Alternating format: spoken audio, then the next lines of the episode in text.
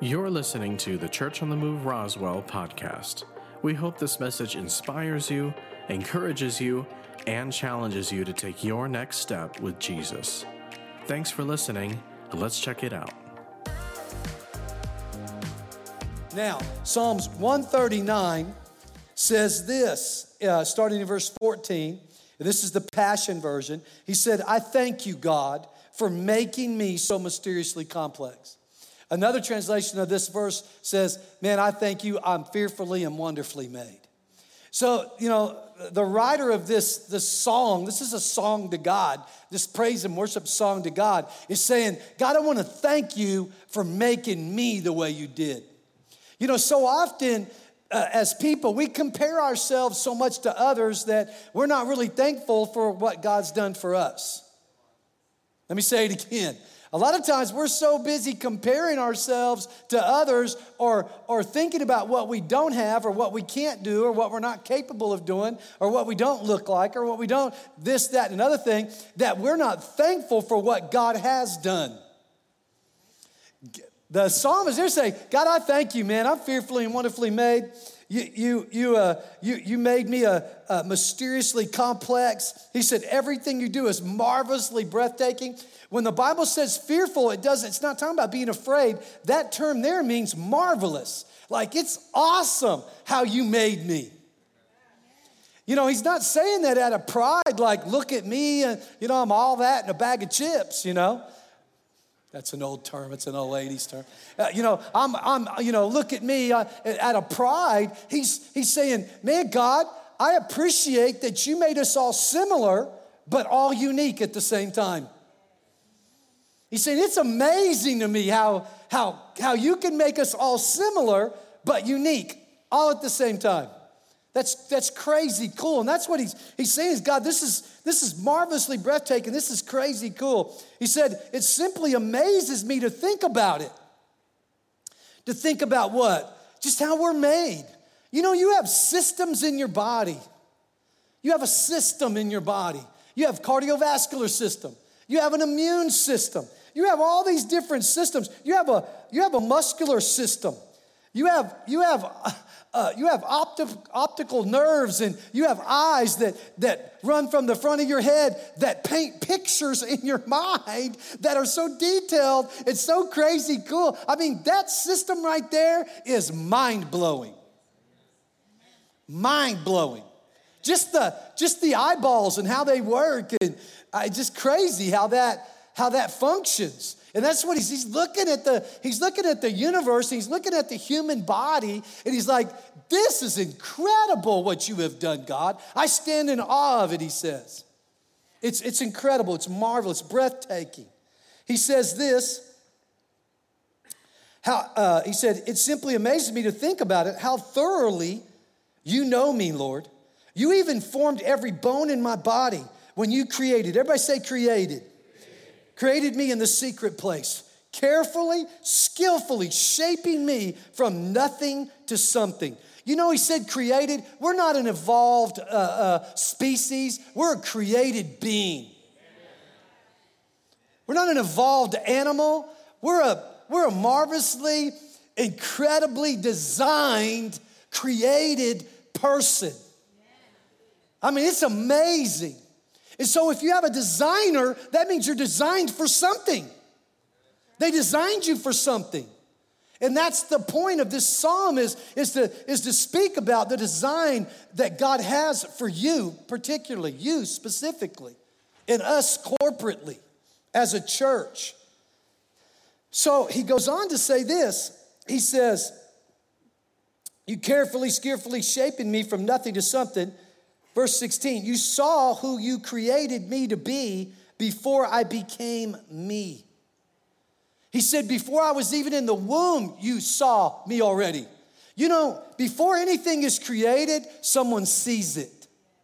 You know, I remember they were asking, I think it was Michelangelo, he was car- carving David, and I think after he was finished, the person had saw the rock that they delivered, and then they saw David, uh, the, the sculpture of David, how incredible it was. And they said, Golly, man, you looked at a rock. He said, and you made that. He said, I never saw the rock.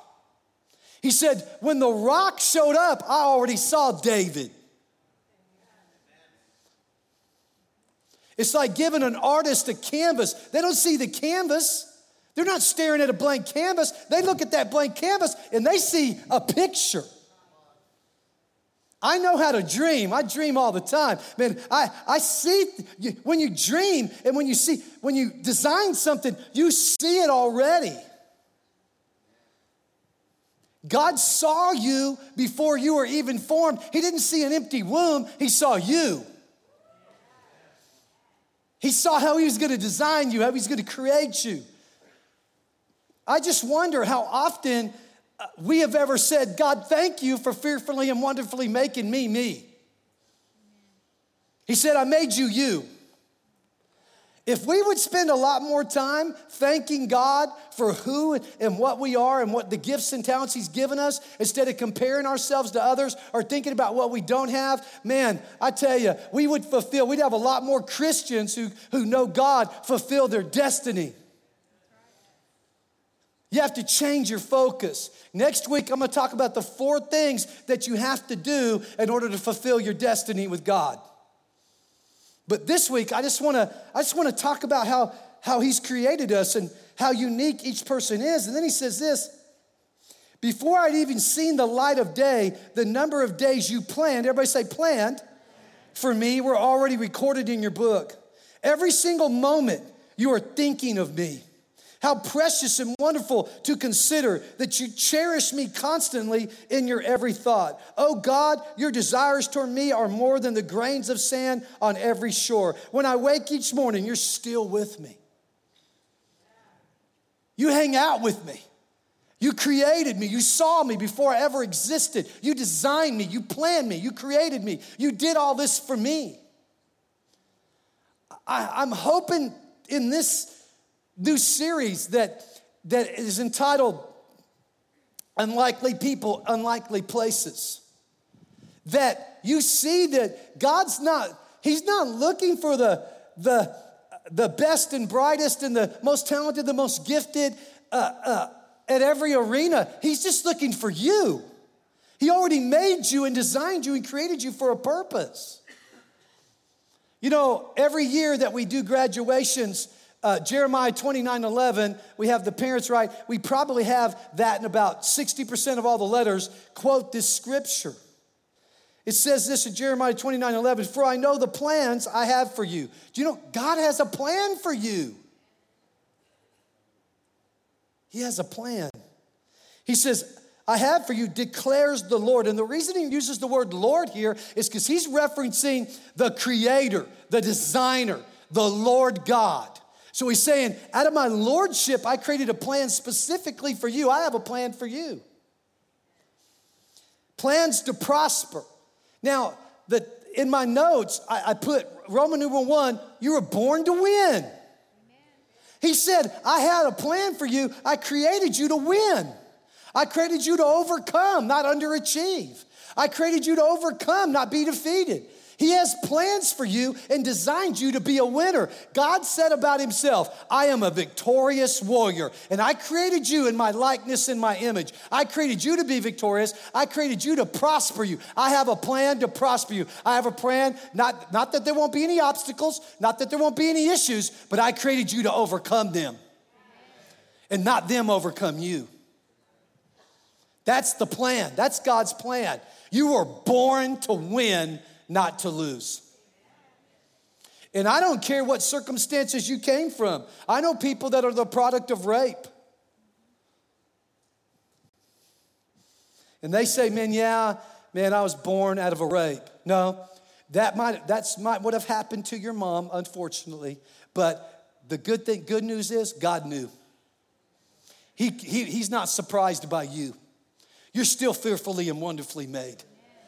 I know people that, that you know, they, they were born in crack houses. I know them personally. They were born in crack houses or born addicted to drugs. I don't care if you were born in the White House or in the outhouse. God knew you were coming. He designed you. You're special. You're wonderfully made. He has a plan for your life. He has a plan for your life. Don't take my word for it, take his. Don't take my word for it. This isn't some feel good, rah rah uh, speech or sermon. This is the word of God. This is God, your creator. I don't know if he's your father or not. That's between you and him. You have to choose that. But he's your creator. And he said, I created you with a purpose. Well, there's no way God created me with a purpose and I'm five foot, nothing. And you know you're not five foot, you're five, four eleven and three quarters. But you're claiming five one or whatever you're doing. Listen, man, you need to own that. Whether you're six five or five foot. Listen, God created you to be five foot. Well, I wish he'd have done something different. Wow. Because that's what a lot of people think. Why didn't he give me her hair? Why didn't he give me those eyes? Or why didn't he make me six five? Or why didn't he make me stronger, bigger, faster? Why didn't he make me smarter? Let me tell you something. He made you exactly how he wanted to make you. You have a purpose and a plan. And as long as you spend all your time thinking about what you don't have or trying to be somebody else or trying to, or being constantly comparing or being envious or jealous of others, then you'll never fulfill the plan of God for your life. He has a purpose for you, it's unique. He designed it. He's the architect of not only who you are and how you're made, but He's the architect of your purpose, of your destiny. He says this declares the Lord plans to prosper you, not to harm you. You know, it, it, really grieves me when Christians, even Chris pastors, and people who claim to know God, blame God for everything. Blame God for everything. They say, God gave me cancer, God get, did this to me, or God did that to me. Do you know about 90% of what happens to us negatively is our choices. You know, until you take responsibility for your own choices, you'll never get to fulfill the destiny that God has for you. You got to take some responsibility. You know, I was talking to Tori, a guy who goes to church here. He owns a tree service, does a great job. And Tori was looking at my yard and telling me what, what, you know, what he's going to do with, with, my trees and stuff, cut trees. And so uh, he was telling me about the first time he got a chainsaw. First time he ever got a hold of a chainsaw, he made money cutting stuff, man. He started making money immediately. First chainsaw he ever had. Now he's built a great business from one chainsaw to, to man, he's built a great business. But uh, so he was telling me about the first chainsaw he ever had. He, he started making money right off the bat. First chainsaw I ever operated, I cut my knee wide open. Now I could say, God, he made money. I cut my leg open. What's wrong with you, God? No, that happened because of me. Now I've told you, I learned my lesson. I am the poster boy for OSHA now. I have chaps, I have a helmet. I mean, I'm the poster boy. If, if OSHA wanted to say, don't cut a tree without this equipment, just if you work for OSHA, come to my house, I'll put all my stuff on, you can take a picture of me. I got everything now. Why? Because I realized I'd take responsibility for what happened to me because it was my fault. But just like the children of Israel, every time they faced an obstacle, they blamed God. And what they were saying is, God, you, you, you, they would say it, you brought us here to hurt us. Just because on your journey, even in the middle of God's will, you face obstacles, God, God, didn't, God didn't create them to hurt you. Let me say this not only do you have to take responsibility, you have to stop blaming God. He said, I didn't create you, and I don't have a, my destiny is not to harm you. We're about 90% our choices, about 10% the devil. He said, I didn't create you to harm you. He said, I created you to prosper you. I created you to win. You were born by God's design to be an overcoming winner, not a loser. Every human being on the planet were born, was born for, with his design to win, not to lose. He said, plans to prosper you, not to harm you. It always amazes me how God has to constantly defend himself against human beings. The children of Israel 10 times blamed God for stuff that wasn't, I mean, they didn't trust him. Every time they had an obstacle or a roadblock, it's like, God, you turned on us. It's listen, every obstacle and roadblock isn't designed to hurt you. It's, you're designed to overcome it. He's trying to make you better, not worse. Someone say amen. He said, plans not to harm you. Then he says this I have plans to give you a hope. That's a confident expectation. Hope is a confident expectation.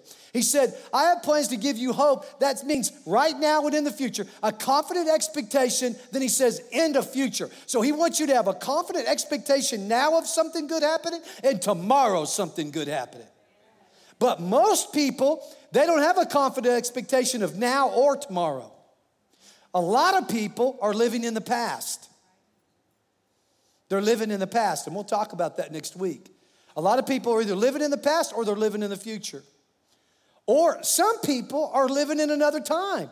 They're like, man, if only I was born in 1900, or man, I'd have been better if I was born in 1850, or man, I wish I was born back in the 1200s, and uh, man, I wish I wish I was born in the future where life would be better, and we have we live in the Mars, and you know, a lot of people they spend their time daydreaming about living in another time, in another place, and experiencing a different life. Let me say something: a designer in an architect at the level that God is, He designed you the way, the way you are.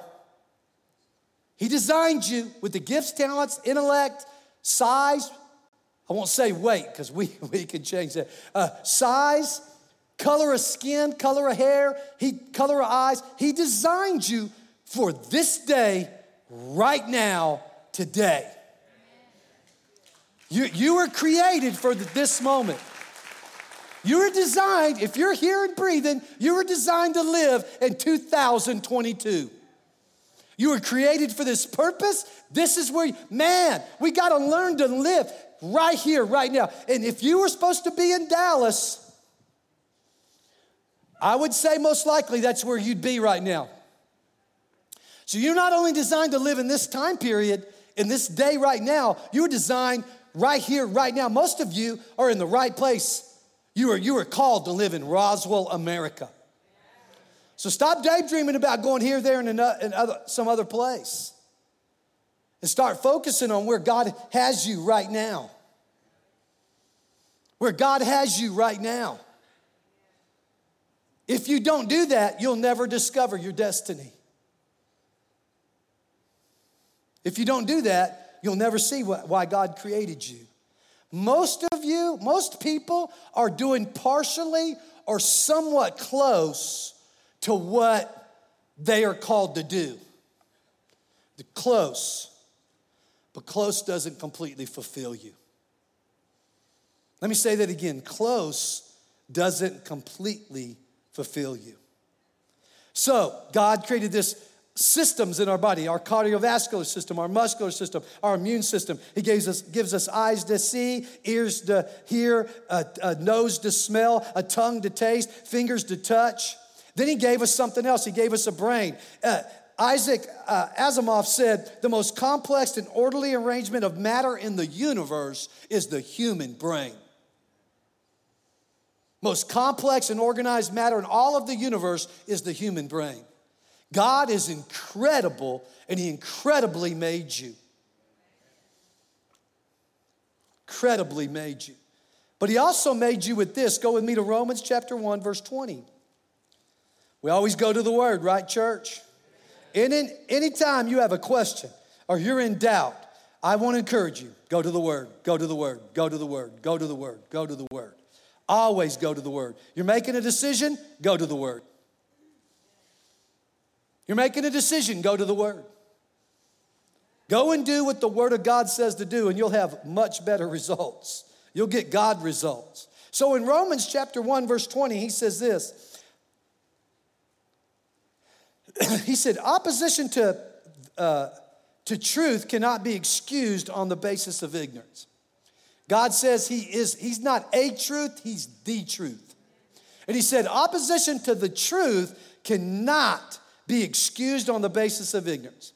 What is he talking about? You know, people ask me, Pastor Troy, what about the people that were born in like 1200 and they're living in the Amazon and they've never heard about God? This is, this is the answer to that. This is the answer to that. Opposition to truth cannot be excused on the basis of ignorance because from the creation of the world, so he's saying the world was created even before humans were created. He said, so from the very creation, from Adam and Eve on, every human being does not have something, and that's, that's an excuse. He said, because from the creation of the world, the invisible qualities of the world, the invisible qualities of God's nature, I'm sorry, the invisible qualities of God's nature have been made visible. The invisible qualities of who God is have been made visible, such as his eternal power and his transcendence. He has made his wonderful attributes easily perceived. For seeing the visible makes us understand the invisible. So then, this leaves everyone without excuse. God said, Listen, all you had to do in, the year 1200 or the year 2022 is look around you. What you see, what is visible, what you can touch, feel, experience tells you there is a transcendent God, an all powerful God. And then it should tell you that He's good. Well, how, why should it tell me that? You breathing? You have plenty of oxygen? Did he not make beauty in what we see? Even ungodly people can look and say, man, that's, that's, that's beautiful. You know, I, I got the privilege uh, because of uh, uh, Ernie and Yoli's family, the Lopez's. Uh, Garrett, my son, and I got the privilege of going to Alaska. Uh, was it last year or the year before? I can't remember, in the last year or two. And I had never been there. And I've seen pictures and document, documentaries and all kinds of stuff about Alaska. But man, I tell you, until you're standing there on a boat in that, in that bay and you got that 360 panoramic view, the beauty of it, the immensity of it, the gorgeousness of it, you just, you can't see it in, in a picture. In a video, in a movie, you have to see it with your own eyes. And, and God said, I made it, I made this stuff so visible, whether it's the stars, the sun is an amazing thing. That, you know, if we're just a little bit off, I mean, a fraction off from the sun, Guys, we either are a frozen planet or we're a burned up planet. I mean, the sun is an amazing thing that it warms our. Uh, I just I could go off on. It just amazes me the science behind that, the physics that, the math that went into that, how how brilliant God is. And He said, "Listen, you can look at a human being and say, my gosh, how did He make us like this?" Look at a bird, look at an animal, look at the trees, look at the forest, look at the jungle, look at anything. He said, Listen, by what is visible, I have said that I exist. And not only that I exist, but that I'm good.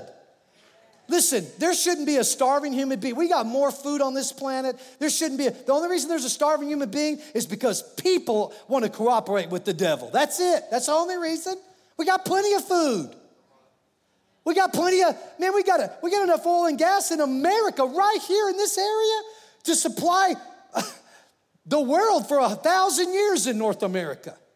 I'm serious, I'm not joking. Look it up. Between Mexico, America, Canada, and Alaska, this area, between these areas, just this area right here, we could supply the whole world with gas for oil forever. Got so much. I mean, we got, we got more than enough of everything we need. More than enough. More than enough. And we should see by his visible attributes that he is not only, he's an awesome God, that he's just so much bigger than us and beyond us, and that he is good. He's good. We should see that he is good. And he said, There's everybody's without excuse. I made it, I made it so visible. I made, I put it right in front of you. When you see a beautiful mountain or a beautiful ocean, or man, I, even the worldly people go, that's gorgeous. I mean, do they think that beauty, that, that work of art happened? That'd be like looking at the Mona Lisa and thinking that somebody just blew up a bunch of paint and painted that. That's ridiculous. He said they're without excuse. And he says this too. He said, because you're without excuse, you know that you have a hole in you that only God can fit. You'll never know your purpose, your destiny, until you submit to the lordship of God, to the designer, the architect. I've been part of multi million dollars, I've led multi million dollar construction projects. I've led them. Listen, you have to submit to the drawings, you have to submit to the designers, or everything's off. Everything's off. And until you submit your life and say, God, my personality, my intellect, my five foot nothing, my six five something, whatever I got, my personality, I submit it to you. Most people live their lives, unfortunately, leaning on the worst parts of their personality instead of the best parts. Most people uh, say, uh, I can't change, or I don't want to change, or I, I don't have the ability to grow or change. And they live in this, in this negative world, and they're, like I said, constantly comparing, and not, instead of looking and letting God be your mirror. I, I taught Wednesday night that God says His word is your mirror. Let this word be your mirror and your truth. You're fearfully and wonderfully made, you're special, you're unique. Let me give you, let me give you another scripture on this. Go with me to Ephesians chapter 2, verse 10. This is even more powerful. He just, he just spells it out for us. It's incredible. He says this in Ephesians 2:10, he says, We have become as poetry. Another word there in another translation says masterpiece. Listen, when's the last time you ever said, God, I thank you, you made me a masterpiece that each one of us is similar but so uniquely different and yet my uniqueness my differences are exactly what you wanted me to have. He said we have become his poetry's masterpiece a recreated people that will fulfill the destiny. Everybody say destiny. He has he has given each of us every one of us has a destiny and sometimes we think, well, it's to be rich and famous and Elon Musk or this person or, or one of the Kardashian people or whatever. Listen, all of them are living without Jesus. They might be fulfilling part of their destiny, but they'll never really know their true purpose without submission, submission to the Lordship of Christ. That's why their personal lives are a wreck. You don't want their life, I promise you don't. Because you see the glitz and glamour, you don't see what's going on. Look at, listen to the, to the Johnny Depp Amber Heard trial. That's what's going on behind closed doors. It's a nightmare. It's not a dream, it's a nightmare. Without Jesus, it's all, it's all, it's either gonna be a nightmare or it's gonna be extremely unfulfilling. He said he has a destiny for each one of us. He says this For we are joined to Jesus, the anointed one. Even before we were born, God planned, everybody say planned, in advance our destiny and the good news we would do uh, in the good, the good works we would do to fulfill it. Well, Pastor, that what, what destiny do I have? Ask Abraham. God chose Abraham you know, Abraham was the son of an idol maker. He lived in a place where everybody worshiped false idols. He didn't know God. God had to introduce himself to Abraham. They all knew there was a God, but they created God in their own image to satisfy their life. That's what most people do. Most there's not a people group around the world that doesn't have some kind of God, some kind of deity.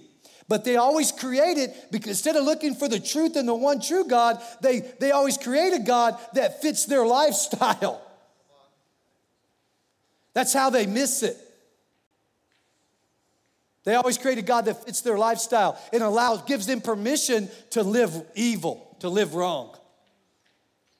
But Abraham's, he, he's a family member. His daddy, he's raised to be an idol worker an idol worshiper, and his daddy's an idol maker. And Abraham, he's not a young guy when he leaves. He's almost 75 years old. So he's participated in all that. And God shows up and says, Abraham, I'm God. And Abraham says, Okay, I believe it. He's called the father of faith for saying that. And he says, I'm not only God, but Abraham, I'm going to give you a son. Abraham becomes this great man because God said about him, I chose him because I knew that if he knew me, he would raise his son to know me. His destiny was to be a daddy. That's it. To be a dad. Now, most people don't, well, it's not special to be a dad. Oh, yes, it is. He birthed the nation. I birthed the tribe, Julie and I did.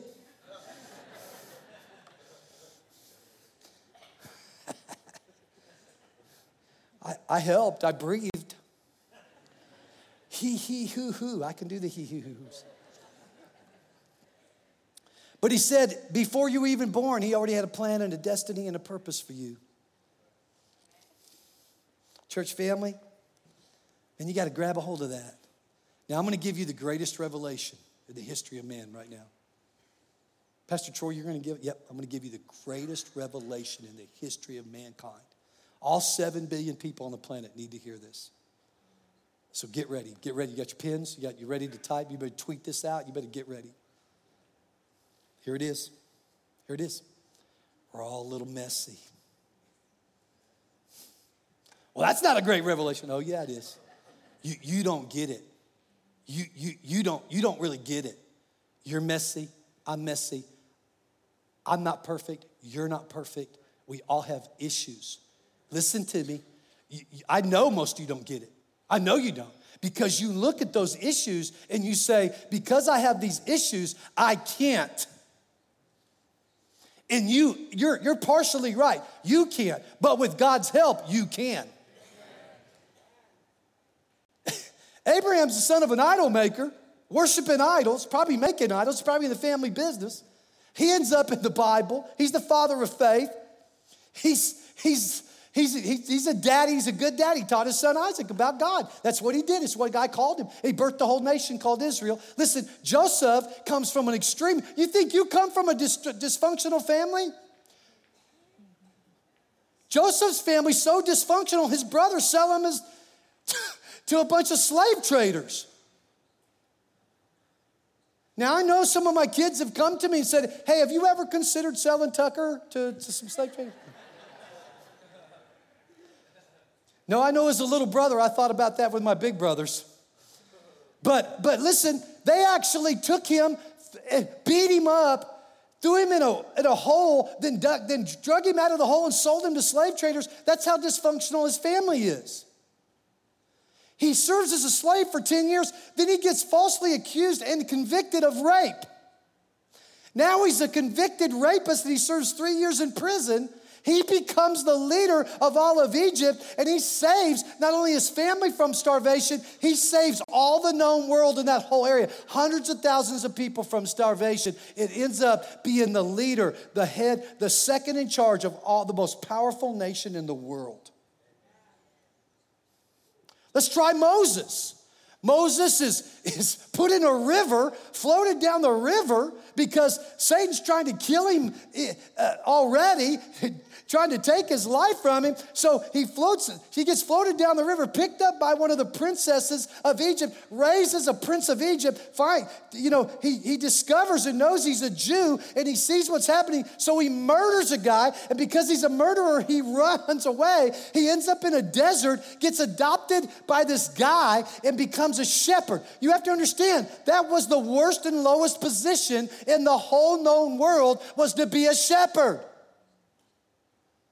So he goes from a prince to a, the, low, the highest position to the lowest position. He's a murderer. Not only that, he's got a major stuttering problem. And God says, Moses, I want you to go talk to Pharaoh. And he's like, I can't talk.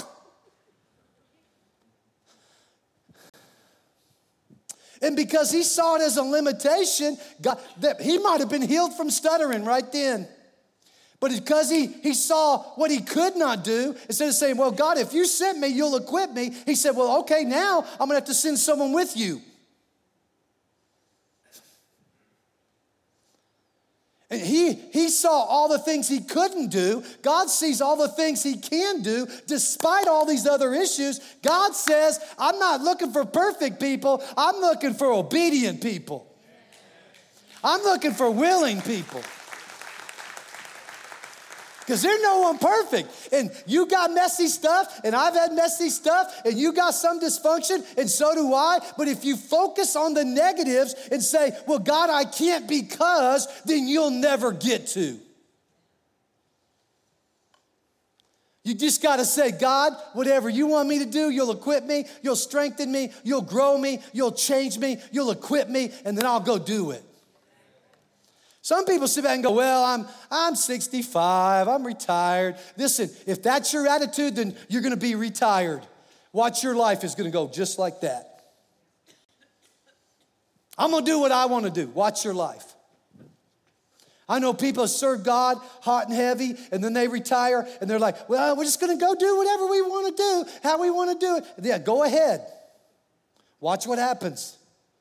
What you've just said to God is, because I'm 65 or 70, I'm finished. Listen, Moses was 80 years old. Abraham, Abraham was 75 when he started to walk. He wasn't 100 until he fulfilled the will.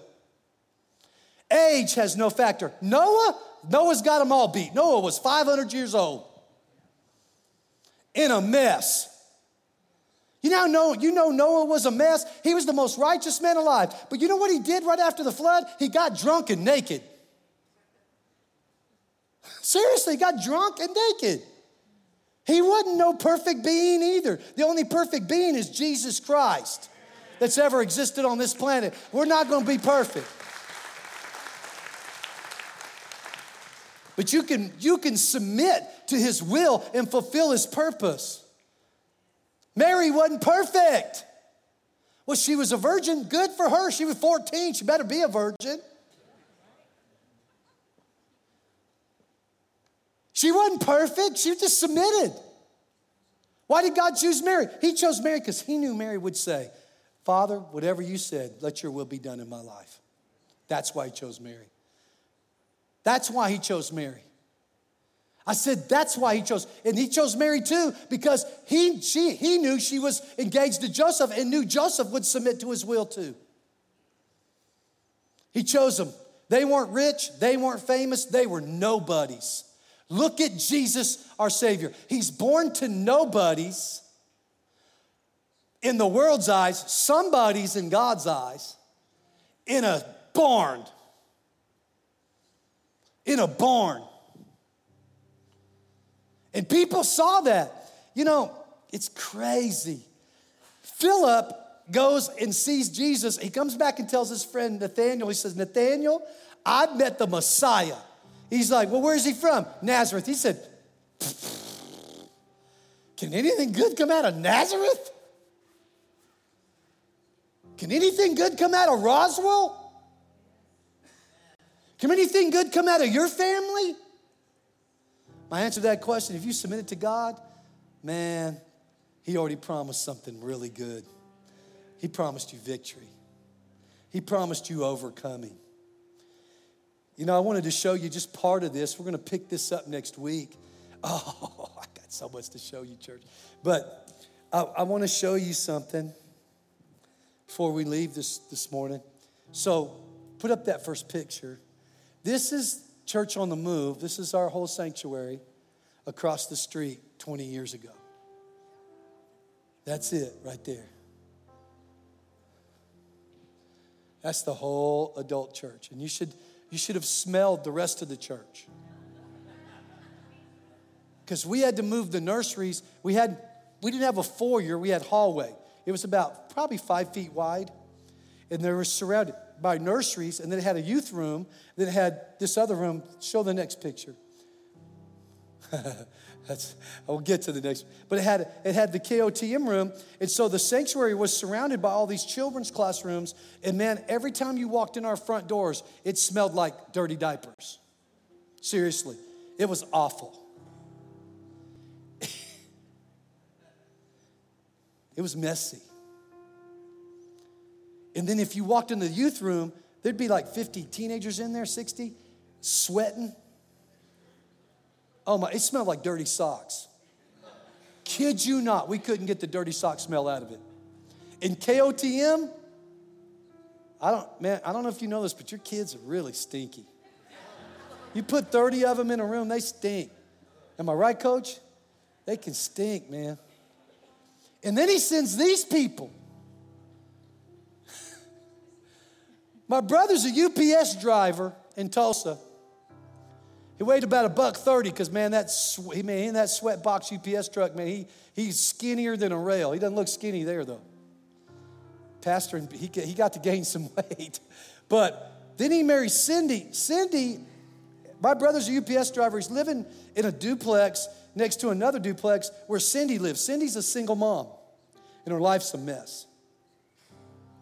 Cindy's always been super organized. That's her gift. But even though her life is organized, it's still a wreck.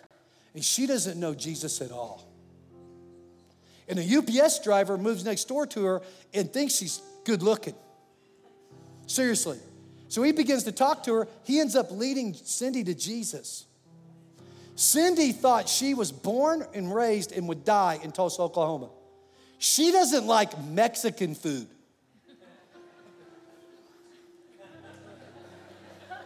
I told you, people aren't perfect and they're extremely dysfunctional. So he sends this lady who does not, she only eats like five things. she doesn't like Mexican food at all. My brother gets hired part time to work for a church on the move in Tulsa, Pastor Willie George, and then he gets laid off. He basically gets fired. They called it laid off, but he laid off a bunch of people at the church. So he gets laid off, and so he loses the only job he's ever had in the ministry, and now he's now he's not in the ministry, not even part time. He's he's driving for UPS. Cindy works at Albertsons. She works on their computer systems at Albertsons, and he, he has led Cindy to Jesus. He's raising Brooke. Now, now he adopts Brooke, uh, uh, uh, uh his daughter uh, Cindy's uh, biological child, but not his. He adopts Brooke, and then all of a sudden, God opens a door to come here to the most dysfunctional church in the country. The pastor was sleeping with the associate pastor's wife, and they, the money, they, the books were so bad and the money was so jacked up, you could, you didn't know. It, it's like, it's crazy dysfunctional, unbelievably dysfunctional. And they come and they have to close down that other church, which is called Living Waters, close it completely down because it was a disaster. And the church, when he got here, was about 125 people, and it quickly went down to about 90 to 75. He quickly ran a bunch of people off. And, but then the church began to grow, and he used these unlikely people. And then seven years into that, he brings this other couple. That the young guy right there, that was me 20 years ago. Uh, and that's my beautiful wife. She still looks beautiful. Um, but brings us, and you're talking about two unlikely people. Julie's born and raised in church and gets saved at five and serves Jesus all her life. I, I'm I'm doing everything in the world the opposite of her. And I, am like, God, we must balance each other out. She did all the things right, I did nothing right. So that's, that's kind of a balance. And we end up getting married and I'm a businessman, all of a sudden called out of business to come pastor a church. Unlikely for people to ever probably be in ministry, unlikely to come to Roswell. I didn't want to come to Roswell. I, I didn't, I didn't think anything ugly about it. Just, you know, all I saw in Clovis was the murder report growing up in the 80s. I didn't know much about Roswell. Julie's an Oklahoma girl. She doesn't, she doesn't want to come to Roswell. She does like Mexican food, though. And so, unlikely people in an unlikely place. And then we come, next picture. That's, that's all of KOTM. That's kids on the move. That building over there, all the kids on the move, that was it. And we thought those blue chairs were the bomb, man. Those were cool. Next picture. Some of you sitting in this room sat in those blue chairs. How many of you sat in the blue chairs, man? Raise your hand. Look around. There's some of you. Yeah, it's awesome. And this is when we dedicated this ground. Now, look at this place. This is a beautiful field, isn't it? Boy, how look how beautiful that is. To over this direction, to the right, is the dump. It's still there. We get all a bunch of trash in the smell. And then this direction's the jail. Now, this field is set empty probably for a million years. It's, it's dirt between the dump and the jail, and God picks this location to build the church in Roswell, New Mexico. And then he builds it with some unlikely people. He builds it with people that have been in church all their life, that are going to church, with people that have been doing drugs and alcohol almost all their. He builds it with people that have brown skin and white skin and black skin, and people from the Philippines, and people from this place, and this place, and another place. He builds it from people that come from extremely dysfunctional families and from good families. He builds it for, with people from the north side of Roswell, the south side of Roswell, from Mexico, from all over. He takes an unlikely place and an unlikely people, and he says, I'm going to build my church here. And then he does this. Next picture. We start laying a foundation over here. Next picture. And this is the foundation we laid. We laid a foundation of cement physically, but spiritually, our foundation was that Bible that we were going to build this church based on the Word of God. And that we were going to accept anybody that walked in the doors. And we're going to introduce them to Jesus, and He was going to love them unconditionally, but He's also going to give them uncompromisingly truth. And so they were going to show up one way, but they weren't going to stay that way. They were going to change because of these two foundations the one we're standing on and that word that we put in this foundation. Next picture. Next picture. Oh, I remember the day we put that steeple up, the day we put the cross up. I dreamed that, I designed that in my mind before it ever was on paper. Next picture. I used to stand in this grass area right here at the bottom of the screen and look across and see this. And I believe it was a God dream. Next picture. Next one. Then we built that. Next one. Then we started building KOTM. Flip through the next one. And the next one.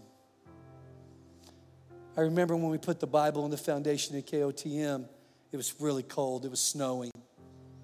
And I remember the construction workers were just standing there watching, trying to pour cement in freezing cold weather in a hurry. But when we began to pray, the Spirit of the Lord fell. And I remember those construction guys standing around crying. And I, I remember many of us in this church standing there crying in the freezing cold. Next picture in the next one. Now we have that kids on the move. From those blue chairs in that one room to that one.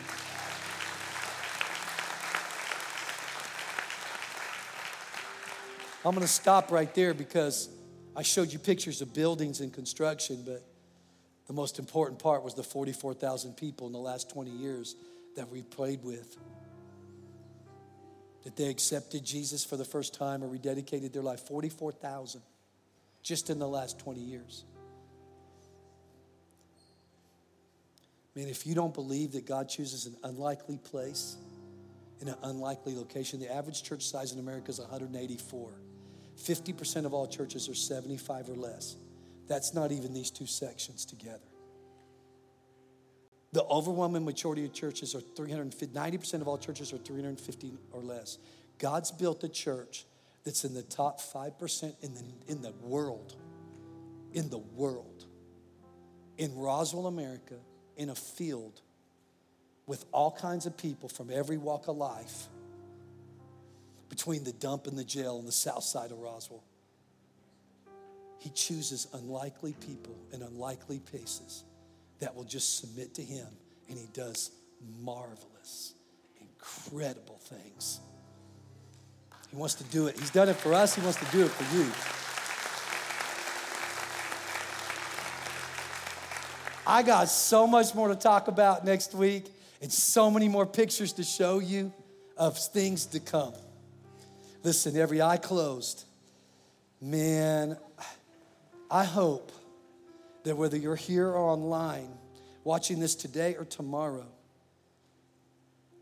that you see yourself through God's mirror. And that you see that He made it so visible that He, the, the God, the invisible God, is seen. And that He's made it so visible that not only is He awesome, not only is He the creator of a massive universe, that He's your creator of you.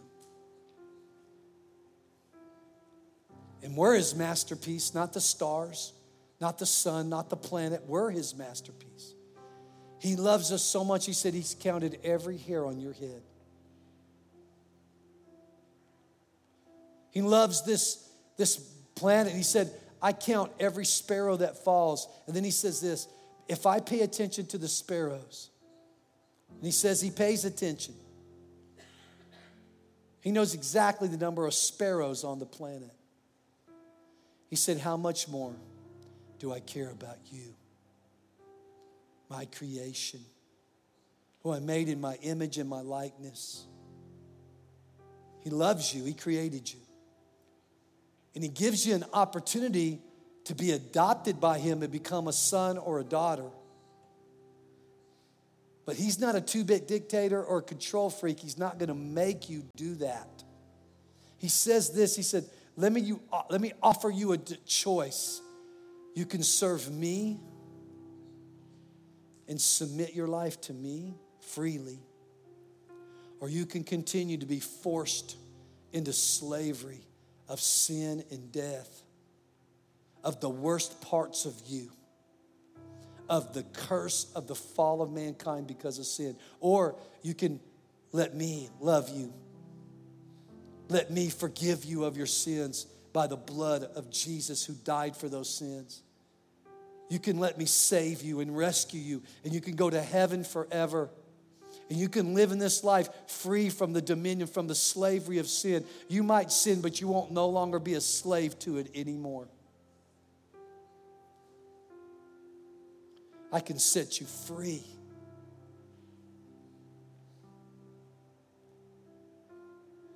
I can rescue you, he says. I want to. I love you. I can show you your purpose and plan. And it's never too late or never too early. David was 13, Mary was 14, 15. Jeremiah was a teenager. All the disciples were under 20 years old except one. Listen to me. You're never too old or never too young.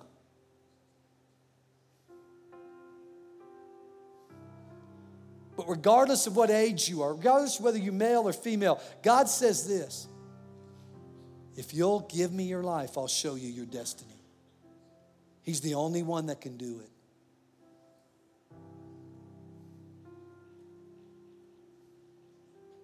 He says, A man plans his way, but I'll guide your steps. Make a plan. Trust me to guide you, direct you, to open and close doors. You don't have to kick down doors. I'll open and close doors if you'll just start moving. Start moving closer to Him. Start doing something. He'll guide you, direct you. If you don't know this God, we, He wants to know you. He wants you to know Him. He wants to save your life. If you don't know Him, but you want to, we want to pray with you right now. For the first time, we want to pray with you right now. Maybe you've known Him and you've run away from home. He, just run back. Just right now, run back to Him. Just run home. I, I, I didn't know him and I prayed and I knew him and I ran away from him, but he didn't run away from me, thank God. He brought me back and I would keep coming home and coming home. And now I don't run away from home, I always run to home. He'll teach you the same things he taught me. He loves you the same as much as he loves me, he loves you. So, whether it's your first time or your next time, you need to pray and get right with God before you leave here or before you sign off on, on, um, on, on YouTube or whatever you're watching this on. Listen, let's pray right now. I'm going to ask you uh, if you're watching online to send us a message. I'm praying for the first time, I'm praying for the next time. Right now. Do that right now. Post that, send that, whatever you do right now. In this room, I'm going to ask you right now on the count of three to raise your hand and say, It's me. I need to get right with God, and then put your hand down. There's no strings attached to that. We're all going to pray right where you're seated. So here we go. Online, send that, send that in right now in this room. On the count of three, just raise your hand up high and say, It's me. I need to get right with God. One, two, three. Put your hand up right now. All around the room. Thank you, thank you, thank you, thank you. All around the room. All around the room. Thank you, thank you, thank you. I see all those hands. You can put them down. Let's pray. Let's pray with the people in this room and those online. Let's pray right now. Let's all pray together. Say this together. Say, God, I believe you are God and God alone. I believe you love us. You love me. And that you made me for a purpose. I believe that. I believe you sent Jesus to die for my sins you raised him from the dead. And you did that to rescue me so I could go to heaven when I die. And I won't waste this life, that I'll live your destiny, your purpose for creating me. I believe that. And because I do, I say to you, Jesus, you are the Lord Jesus Christ of my life. I give you my life, submit it to you, all of me to you. And I ask you, God, in Jesus' name, to forgive me of all the times I disobeyed you, rebelled against you. And I receive your full forgiveness, your full pardon I know I'm forgiven and I'm right with you. Now teach me, Lord, why you created me, the good works, the destiny and purpose for my life. Till I see you in heaven, I will do what you ask me to do. In Jesus' name, thank you for saving my life. So be it. Amen. Come on, let's thank Him for His goodness. Thanks for listening today. If you'd like to find out more about Church on the Move, like our service times or how you can connect with us, you can visit cotmroswell.com.